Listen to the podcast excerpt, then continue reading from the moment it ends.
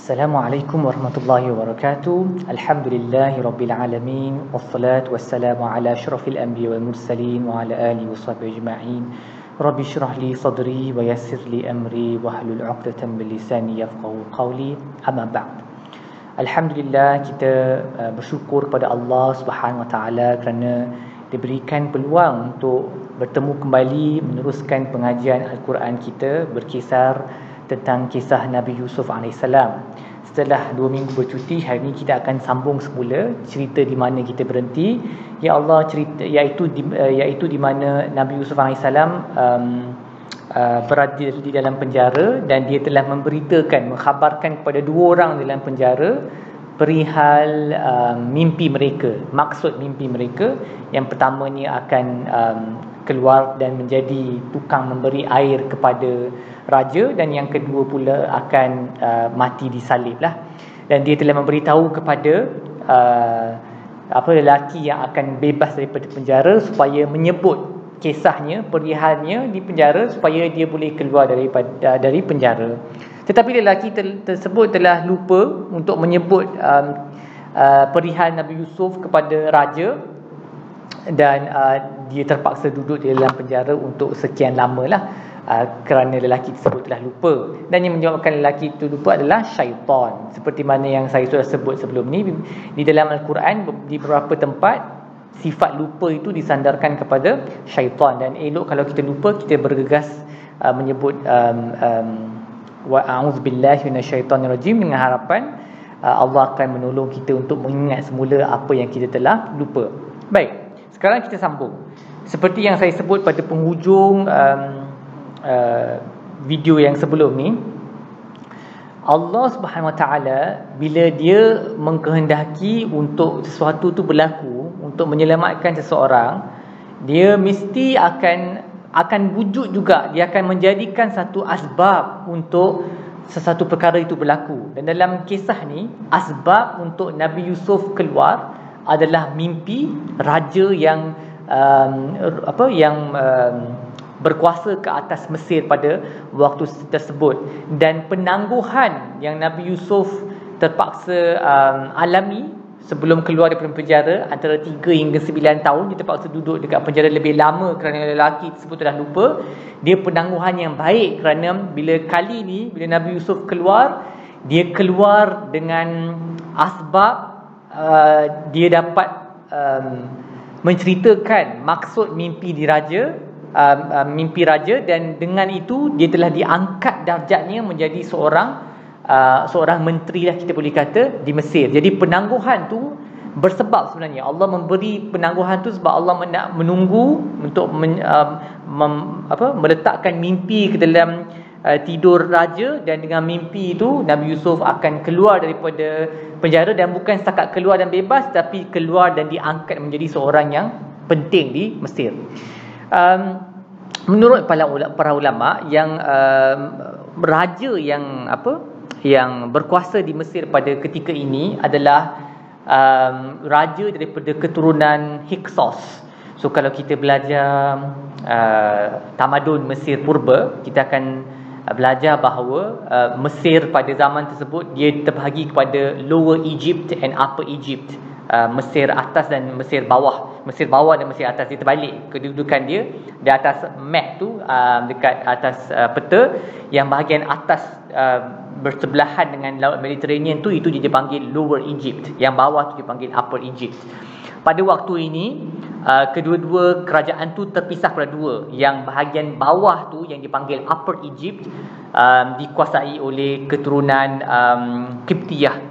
Okay, dan bahagian atas pula dikuasai oleh keturunan Hyksos. Hyksos ni mereka daripada Kanaan lah, mereka bukan keturunan Kiptiyah.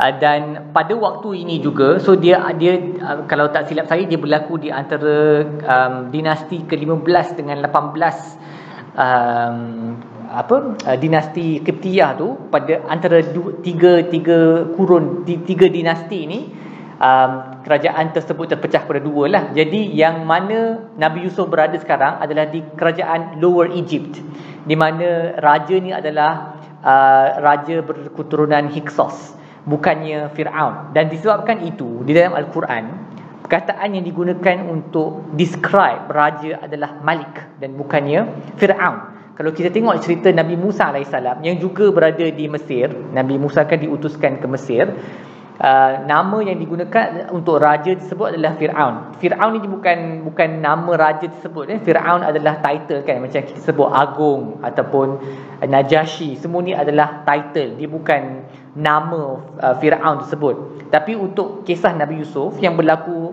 banyak tahun sebelum kedatangan Nabi Musa AS. Uh, Allah tak menggunakan perkataan Fir'aun. Allah menggunakan perkataan uh, Malik. Yang memberi kita indikasi bahawa Uh, semua ni berlaku pada waktu ketika uh, antara dinasti ke-15 dengan ke-18 um, kerajaan Mesir pada waktu itu. Kerana pada waktu itu kerajaan Hyksos memerintah kerajaan Lower Egypt dan juga perkataan Pharaoh tu pun Fir'aun tu tak digunakan untuk raja. Sampailah kerajaan ke-18 ataupun 19 um, dinasti ke-18 atau ke-19 uh, di Mesir. Barulah perkataan Firaun tu digunakan untuk raja. Sebelum tu memang tak guna pun. Jadi um, Allah menggunakan perkataan Malik dan itu memberi kita indikasi secara sejarah bila kejadian ini berlaku. Dan ini berbeza daripada Bible kerana di Bible memang raja yang berkuasa pada waktu ini disebut sebagai Firaun. Tapi dalam Quran tidak. Dia guna perkataan Malik. Dan um, dan inilah yang lebih betul. Bermaksud Uh, ketika Nabi Yusuf hidup ia adalah di zaman antara dinasti ke-15 hingga 18 uh, di mana uh, raja ni adalah daripada keturunan Hyksos di bahagian Lower Egypt yang bersebelahan dengan laut Mediterranean tu. Baik. Jadi raja tu telah bermimpi. Apa mimpi raja tersebut? Raja tersebut telah bermimpi tujuh lembu yang kurus makan tujuh lembu yang gemuk. Dan dia juga bermimpi tujuh um, tujuh kita kata tangkai um, uh, tangkai uh, gandum ataupun uh, padi yang hijau dan tujuh lagi tangkai yang dah kering dan um, apa layu. Jadi dia mimpi benda ni dan dia bertanya kepada malak, dia bertanya kepada menteri-menteri di dalam uh, apa uh, court dia, uh, wahai menteri-menteri aku aftuni fi ru'ya Uh, beri aku satu fatwa, satu um, interpretasi tentang apa yang telah aku mimpi ini in kuntum li ru'ya ta'burun kalau kamu semua tahu macam mana nak menterjemahkan mimpi. Jadi mereka semua tak tahu, mereka semua tak reti nak menterjemahkan mimpi. Jadi mereka kata ada ghasu ahlam. Mungkin ini just mimpi yang orang selalu dapat tu. Ada ghasu ahlam ni mimpi yang tak ada maksud. Dan dia kata wa ma nahnu bi ta'wilil ahlam bi alimin dan kami pun memang tak pandai uh, nak, nak nak menterjemahkan mimpi. Tapi ingat balik lelaki tu kan lelaki yang selamat daripada penjara tu yang menjadi tukang uh, memberi air kepada raja, he was there. Dia ada kat situ pada waktu tu dan dia terdengar raja bercakap dengan menteri. Jadi dia berkata, qala allazi naja minhuma, dia yang terselamat daripada dua orang uh, yang dalam penjara penjara tu Ana unabbiukum bi ta'wili fa arsilun. Aku akan bagi tahu kamu wahai raja maksud mimpi kamu, maka hantarlah aku, hantarlah aku, bagi aku cuti sekejap macam sabbatical, aku pergi cari jawapan dan I will come and give you the answer. Okay?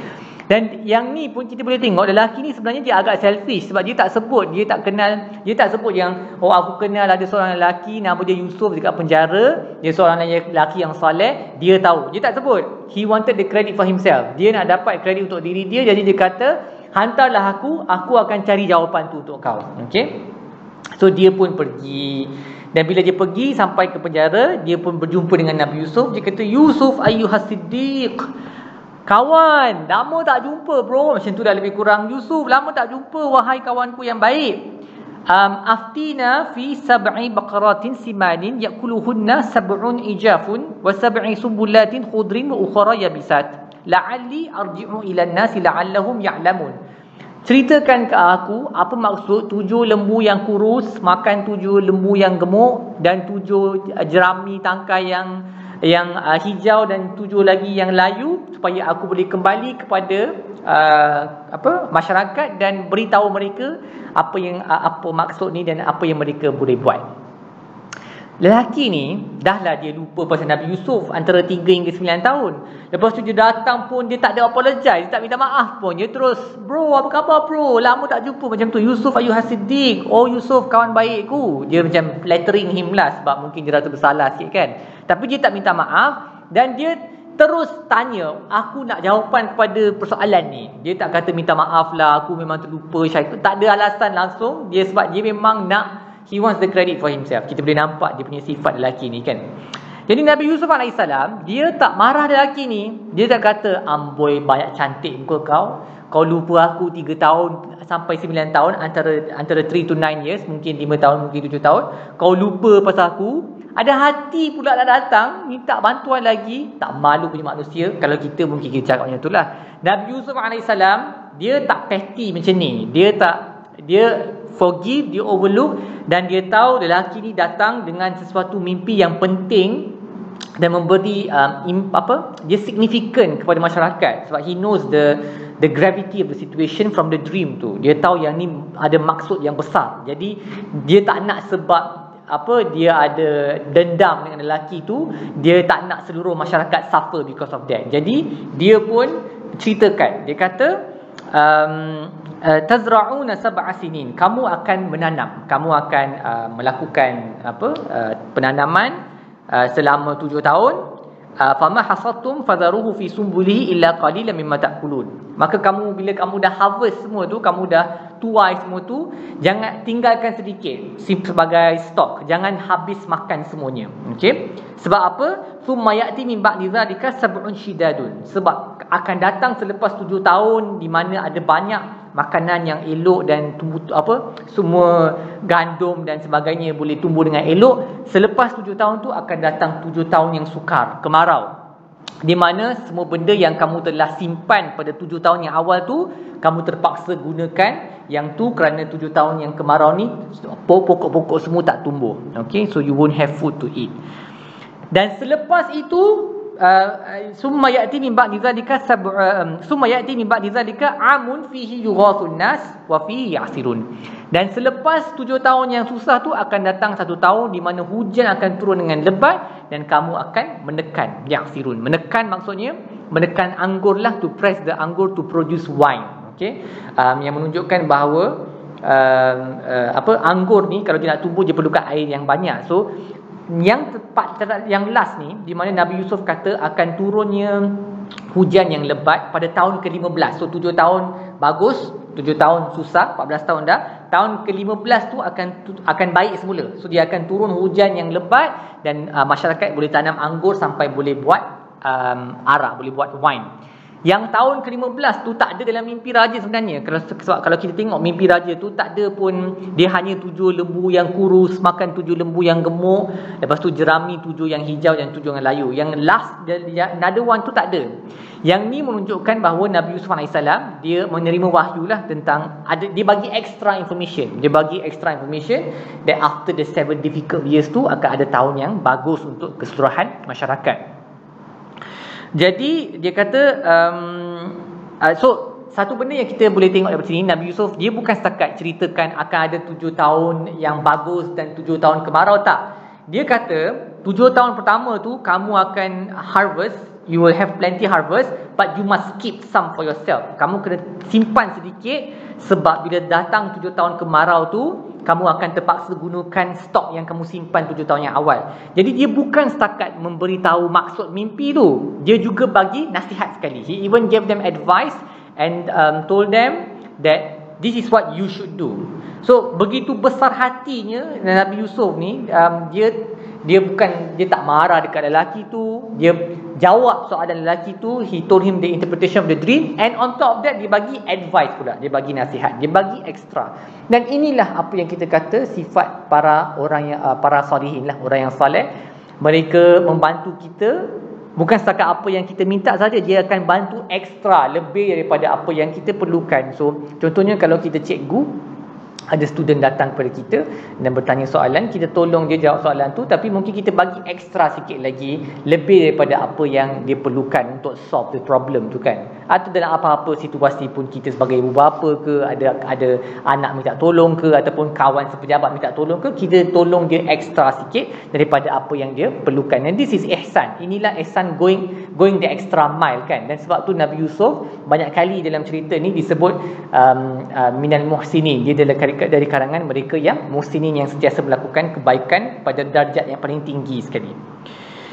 Jadi lelaki ni dia dah terima berita dia pun baliklah kepada raja. Dia balik kepada raja. Dia cerita kat raja, tapi raja ni tak bodoh lah, raja ni pandai, raja ni tahu, tak mungkin lelaki ni yang tahu. Kalau dia tahu tak payahlah dia keluar daripada istana. Dia pergi dapatkan maklumat ni daripada orang lain. Aku nak orang lain tu. So raja tu berkata, "Qal Malik itu ni bihi bawakan Nabi Yusuf ke sini. Aku nak jumpa lelaki yang kau jumpa tu, bring him here. Falamma ja'a rasul apabila um, rasul raja tu maksudnya messenger um, apa kita kata pesuruh raja tu pergi ke penjara untuk berjumpa dengan Nabi Yusuf alaihissalam Nabi Yusuf tak nak keluar pesuruh tu kata jom keluar raja nak jumpa awak dia kata tak nak dia kata irji' ila rabbik kembali semula kepada tuanmu raja kamu fas'alhu ma balu niswati allati qatta'na aydiyahun. Inna rabbi bikaidihinna alim. Tanya raja kamu tentang kisah para wanita yang telah memotong tangan mereka. Sesungguhnya tuan aku tahu tentang apa yang telah mereka lakukan. Nabi Yusuf AS dia tak nak keluar dari dari penjara selagi mana um, nama dia tak dibersihkan For him, his honor was very important. Maruah dia sangat penting. Jadi, walaupun dia dah duduk dalam penjara paling kurang pun tujuh ke tujuh tahun macam tu, tapi dia still sanggup untuk teruskan duduk di penjara sampailah nama dia dibersihkan. He didn't want to come out until his name was cleared. Dan sifat Nabi Yusuf yang penuh sabar ni, Nabi Muhammad sallallahu alaihi wasallam pun puji. Nabi Muhammad kata, betapa bagusnya Nabi Yusuf ni dalam sebuah sepotong hadis. Kalau akulah yang duduk di penjara dan disuruh keluar nescaya aku akan bergegas keluar dan aku takkan delay-delay dah. Tapi Nabi Yusuf AS dia pilih untuk tangguhkan uh, kebebasan dia sekejap sebab dia nak pastikan nama dia tu um, dibersihkan. Sebab dia tak nak bila dia keluar orang pandang dia dengan oh inilah lelaki yang cuba untuk menggoda apa uh, isteri kepada tuan rumah dia. He doesn't want people to have that kind of view of him. Jadi dia nak bersihkan dulu. Nama dia dia sanggup untuk tangguhkan kebebasan dia. Begitu sabarnya dia dan pentingkan maruah. Dan maruah ni satu benda yang kita kena jagalah especially di zaman media sosial ni di mana kita suka upload segala benda dekat dekat Facebook. Kita kurang jaga kita punya Walaupun kita cuba untuk jaga maruah Tapi kalau kita selalu buat Dia akan ada ruang untuk maruah tu tercemar. Jadi we avoid ourselves from Falling into that situation lah. Macam Nabi SAW pada suatu malam Dia berjalan uh, dengan Safiyah. Tapi isteri-isteri Nabi kan tutup semua muka Tadi tak nampak. Um, So Nabi tengah jalan Tapi nampak dah seorang wanita. Dua orang sahabat telah nampak Nabi berjalan dengan seorang wanita dan Nabi panggil mereka. Nabi kata, come here both of you. This is my wife. Okay. So, dua orang sahabat tu hairan. Ya Rasulullah, kami tak mungkin akan fikir apa-apa benda yang buruk pasal kamu. We will never think of that you, this will be anybody other than your wife. It's, it's impossible for us to think that. Nabi berkata I know tapi syaitan itu dia mengalir dalam kita punya darah dan dia akan mengambil dalam urat-urat kita ni syaitan mengalir dan dia akan ambil peluang yang paling sedikit sekali pun untuk mencampakkan sebarang jenis sangkaan buruk ke dalam fikiran manusia. Jadi we should never put ourselves in a situation di mana maruah kita ada kebarangkalian untuk tercemar dan kalau sudah pun tercemar bukan dengan cara yang salah kita cuba uh, untuk perbaiki benda tersebut lah. Of course sekarang ni sebab di, di media sosial di zaman teknologi ni orang senang nak buat deep fake lah orang senang nak sebarkan all kinds of video dan tomahan dan kalau kita nak nak asyik betulkan orang punya pandangan terhadap kita we will spend our whole life doing that kan? Jadi kita kena pick and choose our battle lah. Yang betul-betul penting yang rasa dia ada impact yang memang sampai orang lain betul-betul percaya yang kita ni jahat sedangkan kita bukan yang tu kita address. Yang lain-lain celaan apa um, tuduhan yang tak penting tu kita ketepikan sahaja sebab dia terlalu banyak masa untuk uh, we will spend too much time on that and we won't achieve anything. Okay? Jadi Nabi Yusuf dia menangguhkan kebebasannya sebab dia nak maruah dia, dia um, uh, di um, kiranya maruah dia dijagalah. Dia tak nak nama dia yang tak, tak elok tersebar di kalangan masyarakat. Um, jadi dan yang menariknya bila dia bagi tahu dekat pesuruh tu dia tak kata balik semula kepada tuan kamu dan tanya mereka cakap, cakap kat raja aku ni kena tuduh dengan isteri kepada tuan aku. Dia jahat dia telah goda aku tapi dia kata aku yang goda dia. Jadi aku nak dia kena tangkap dan masuk penjara. Okey. Nabi Yusuf tak sebut benda tu. He said to the to the pesuruh, go back to your king, balik semula ke raja kamu dan tanya dia apa cerita para wanita yang telah potong tangan mereka. Dia sebut secara general. Dia tak sebut, dia tak tomah, uh, dia tak caci ataupun mencela wanita tersebut. Kenapa? Sebab in the end of the day kita kena ingat Nabi Yusuf membesar di rumah tersebut. He grew up in that house. Jadi dia ada sifat gratitude. Dia ada sifat menghargai jasa uh, jasa uh, perempuan tersebut dan juga jasa suami dia. Sebab kalau dia bong, dia buka, dia cerita terus kepada pesuruh tu, then this is not the place kan. Dia mungkin tersebar ke seluruh masyarakat. Bukan saja perempuan tu punya maruah akan tercemar walaupun memang patut sebab dia memang jahat. Tapi dia punya suami pun akan terkena juga dan suami dia baik. Suami dia yang beli Nabi Yusuf daripada um, daripada apa? Uh, market hamba tu kan dan bawa dia ke rumah dan jaga dengan baik. Jadi Nabi Yusuf nak tutup aib bukan saja perempuan tu tapi nak tutup aib suami dia juga. So dia dia sebut secara general. Tanya raja kamu, tanya go back to your king, suruh dia investigate apa yang telah berlaku kepada para wanita yang telah memotong tangan mereka tanpa menyebut dengan detail oh dia lah yang telah goda aku, dia jahat dan sebagainya. He didn't say any of that sebab he wants to cover for them. Dan ini adalah sifat sabahah Nabi Yusuf ya, yang full of forgiveness dan juga bersyukur dan tak nak tak nak supaya benda yang tak baik disebarkan dalam masyarakat walaupun dia sendiri adalah victim. He was a victim himself tapi dia tak nak benda tu tersebar di dalam masyarakat semata-mata untuk betulkan namanya sendiri. Jadi dia tak buat benda yang terkutuk untuk membetulkan benda terkutuk yang telah berlaku kat dia. So kalau kita nak lawan pun balik satu benda yang tak baik, kita lawan dengan cara yang baiklah dengan cara yang uh, Allah benarkan dan Allah suka. Jangan jangan kita you know apa jangan turun ke level yang sama juga bila orang apa cemarkan maruah kita kita pun dengan gembira nak mencemarkan maruah dia this is not the way of our religion okay baik dan dan dan nasib baik jugalah Nabi Yusuf buat benda tu sebab in the end of the day raja panggil mereka ni wanita ni dengan datin-datin yang lain semua tu dan mereka semua berkata um, hasyadillah ma alimna alaihi min su Nabi Yusuf kami tak tahu sedikit pun keburukan pasal dia. So in the end of the day para wanita ni mereka telah bertabuat and they spoke the truth. They said bahawa sebenarnya Nabi Yusuf tu tak boleh nak sebut satu benda yang buruk pun pasal dia. Kami tak kenal satu benda buruk pun pasal dia. Qala Timratul Aziz sekarang telah terbongkarlah kebenaran. Ana rawatuhu an nafsi aku yang telah menggoda dia wa innahu laminas sadiqin dan dia daripada kalangan mereka yang berkata benar. So isteri Nabi isteri uh, Al Aziz tu kiranya macam mak angkat dia lah yang in the end of the day dia telah bertaubat dan dia telah membetulkan keadaan dengan berkata He is innocent. The one yang seduce him, yang telah menggoda dia adalah aku. I am the one who did it. And he is nothing, you cannot say anything bad about him. Dan dia kata, dan aku menyebut benda ni supaya liya'lama anni lam akhunhu bil ghaib. Supaya dia tahu dah akhirnya aku tak uh, mengkhianatinya lagi lah kiranya walaupun Nabi Yusuf masih dalam penjara yang ni sekarang bapa dia dekat istana istana di hadapan raja dengan para wanita tu.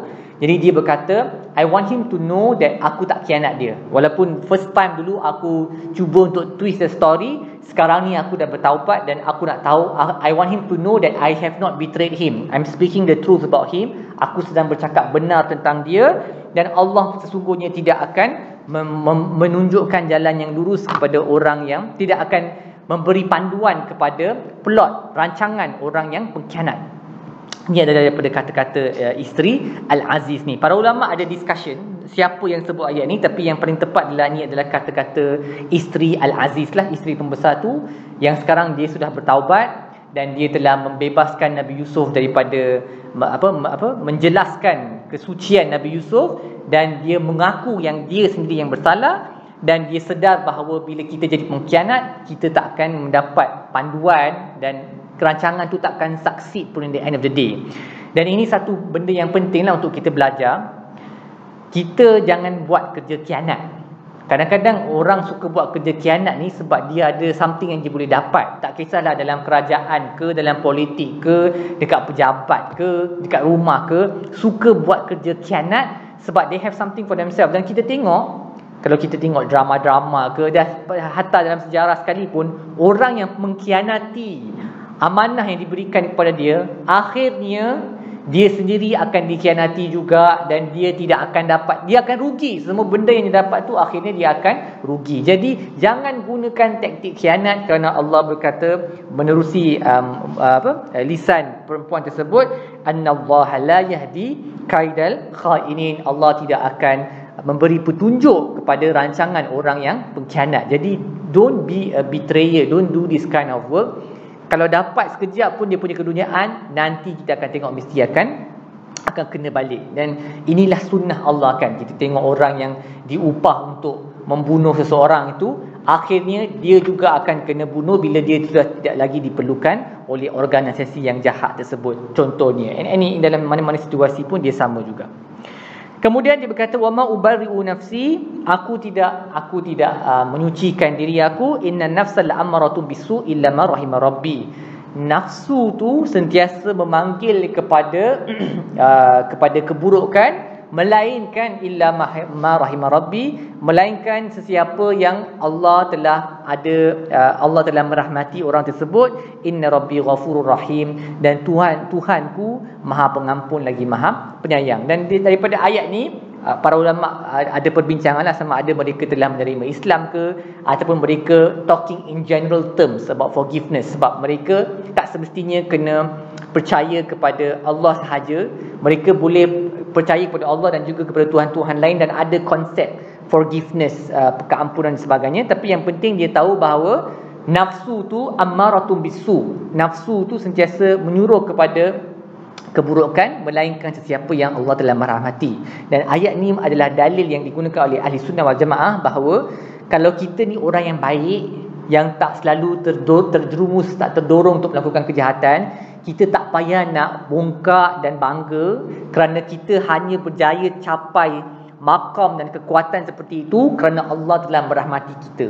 Jadi yang sepatutnya kita kena banyak bersyukur bahawa Allah telah menyelamatkan kita daripada nafsul ammaratun bisu. Dan nafsul ammar nafsu ni dia ada tiga level kan. Yang pertama yang paling rendah sekali yang ni lah nafsul ammaratun bisu, nafsu yang sentiasa menyuruh kepada keburukan.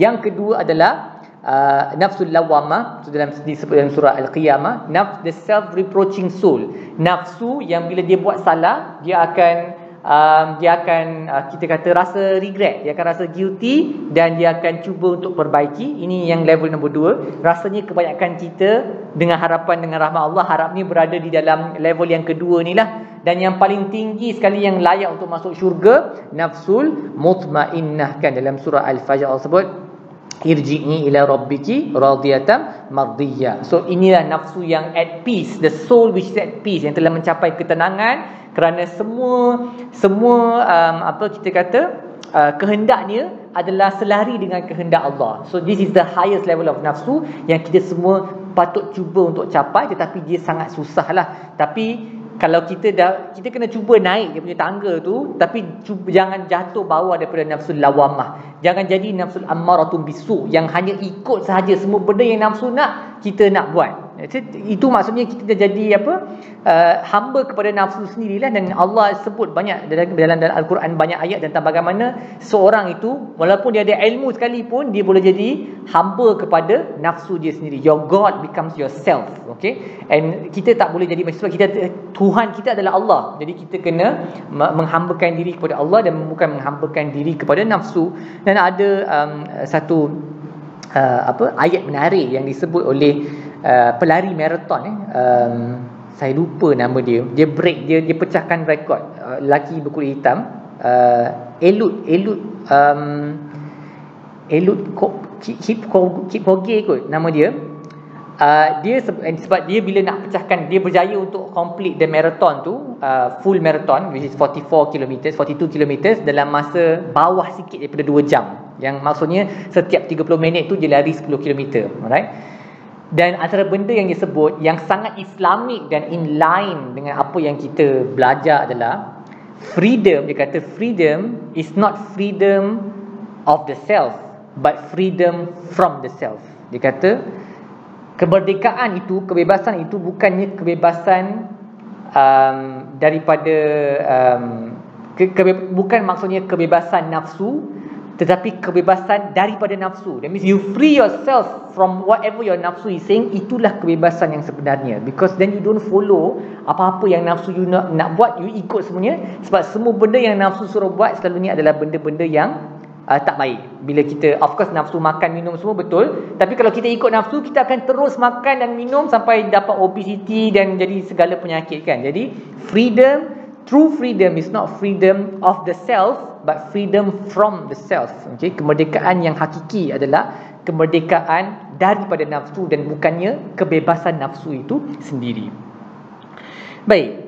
Jadi uh, um, sekarang ni nama Nabi Yusuf sudah pun clear. Jadi raja berkata, "Bawa dia ke aku, bring him to me." Raja rasa impressed. Kita pun kalau kita jumpa orang yang macam ni yang kita nak bebaskan daripada penjara, tapi dia tak nak keluar sebab dia nak pastikan nama dia apa uh, terjaga, kita mesti wah, what kind of person is this kan? Mesti dia memang seorang yang sangat uh, baguslah akhlak dia sampai dia sanggup untuk menangguhkan kebebasan dia uh, semata-mata untuk membersihkan nama dia.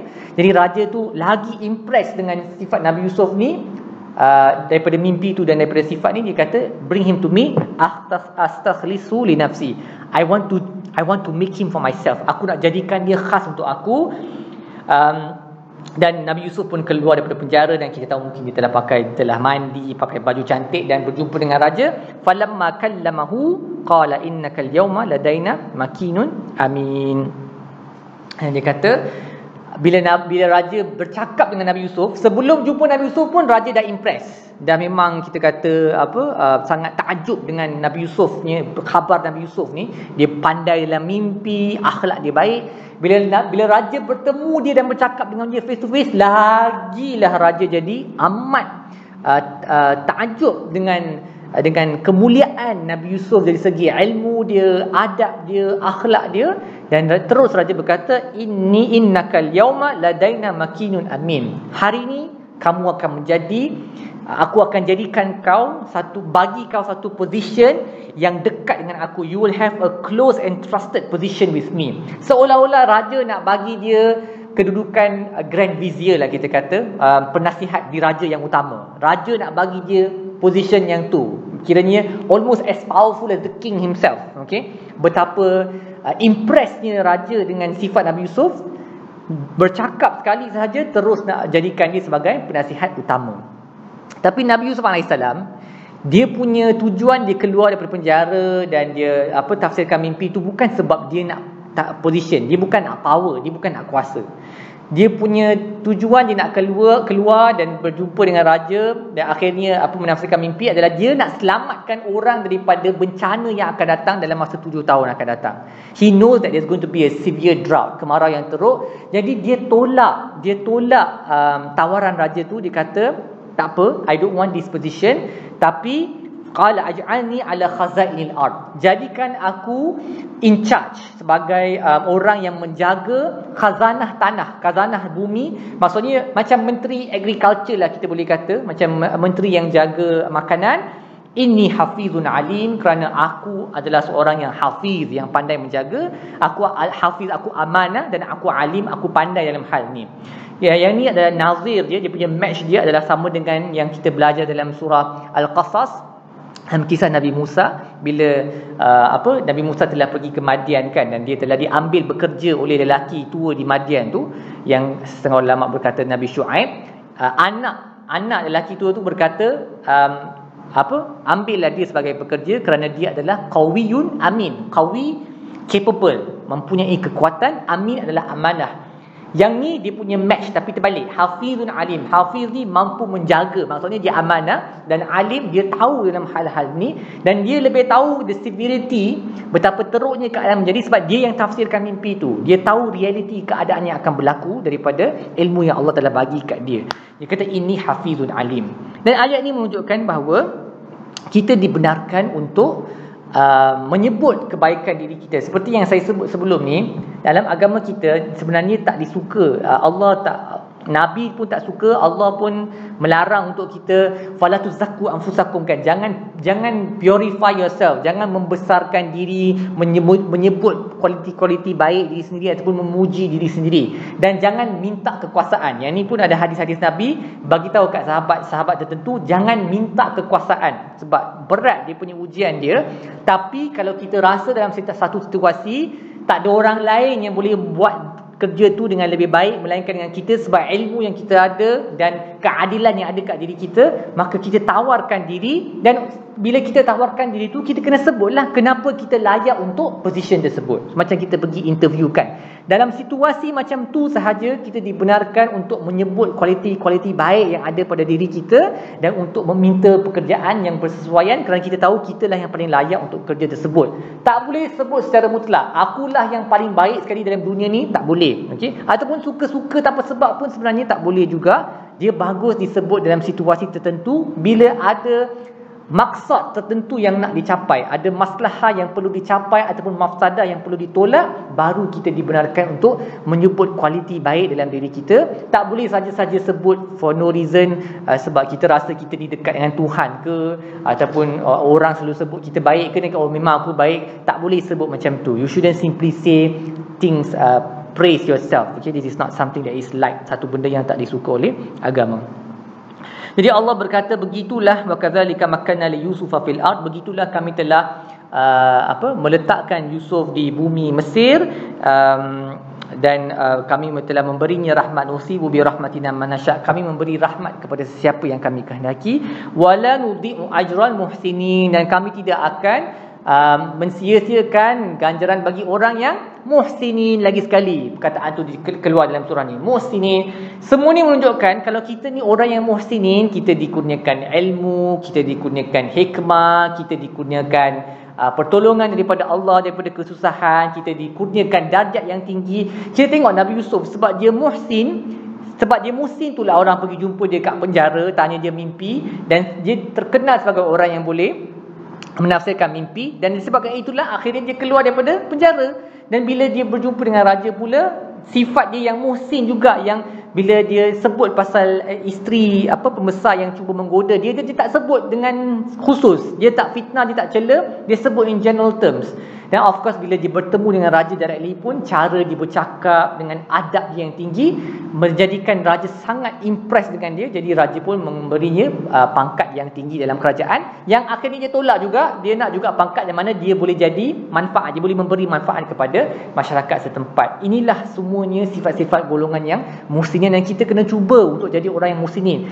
Buat benda kerana itu adalah benda yang disuka oleh Allah. Jangan buat benda sebab kita nak pujian daripada orang ke that uh, do things because it's going to be of benefit to the masyarakat not because of fame. Bukan sebab kita nak jadi famous ataupun kita nak orang puji kita. When we do things properly tolong orang khidmat masyarakat adab yang baik automatically tak payah susah pun. Orang akan pandang kita orang akan acknowledge dan beri pengiktirafan yang sepatutnya. Jangan look for the pengiktirafan Orang akan iktiraf dengan sendiri daripada apa yang mereka nampak daripada kita ni. Sifat kita, akhlak kita, perbuatan kita dan sebagainya. Dan Allah berkata, "Wala ajrul akhiratu khairul lil ladzina amanu wa kanu yattaqun." Dan ganjaran pada hari akhirat itu adalah lebih baik bagi mereka yang um, dia takut yang bertakwa. Yang menunjukkan bahawa Nabi Yusuf ni walaupun di dunia pun dia dapat begitu banyak ganjaran menjadi menteri yang dipercaya oleh raja akhirat nanti dia akan dapat jauh lebih banyak kebaikan kerana semua ganjaran di akhirat adalah kekal uh, dan berganda manakala semua ganjaran di dunia adalah sekejap sahaja dan nilainya adalah sangat sedikit dibandingkan dengan akhirat Selepas ini kita akan datang kepada cerita di mana abang-abang Nabi Yusuf telah datang ke Mesir pada tahun-tahun susah. Maksudnya tujuh tahun dah lepas, masuk tujuh tahun ke kemarau, mereka datang ke Mesir untuk meminta makanan. Menunjukkan bahawa Nabi Yusuf menjaga menjaga makanan itu dengan begitu baik sampai negeri-negeri sekeliling pun datang untuk minta makanan daripada Mesir kerana um, apa stok makanan yang masih banyak yang dijaga dengan elok oleh Nabi Yusuf AS kita akan sambung cerita ni pada minggu akan datang insya-Allah. Aku lu qauli haza wa astaghfirullahalazim li wa lakum. Assalamualaikum warahmatullahi wabarakatuh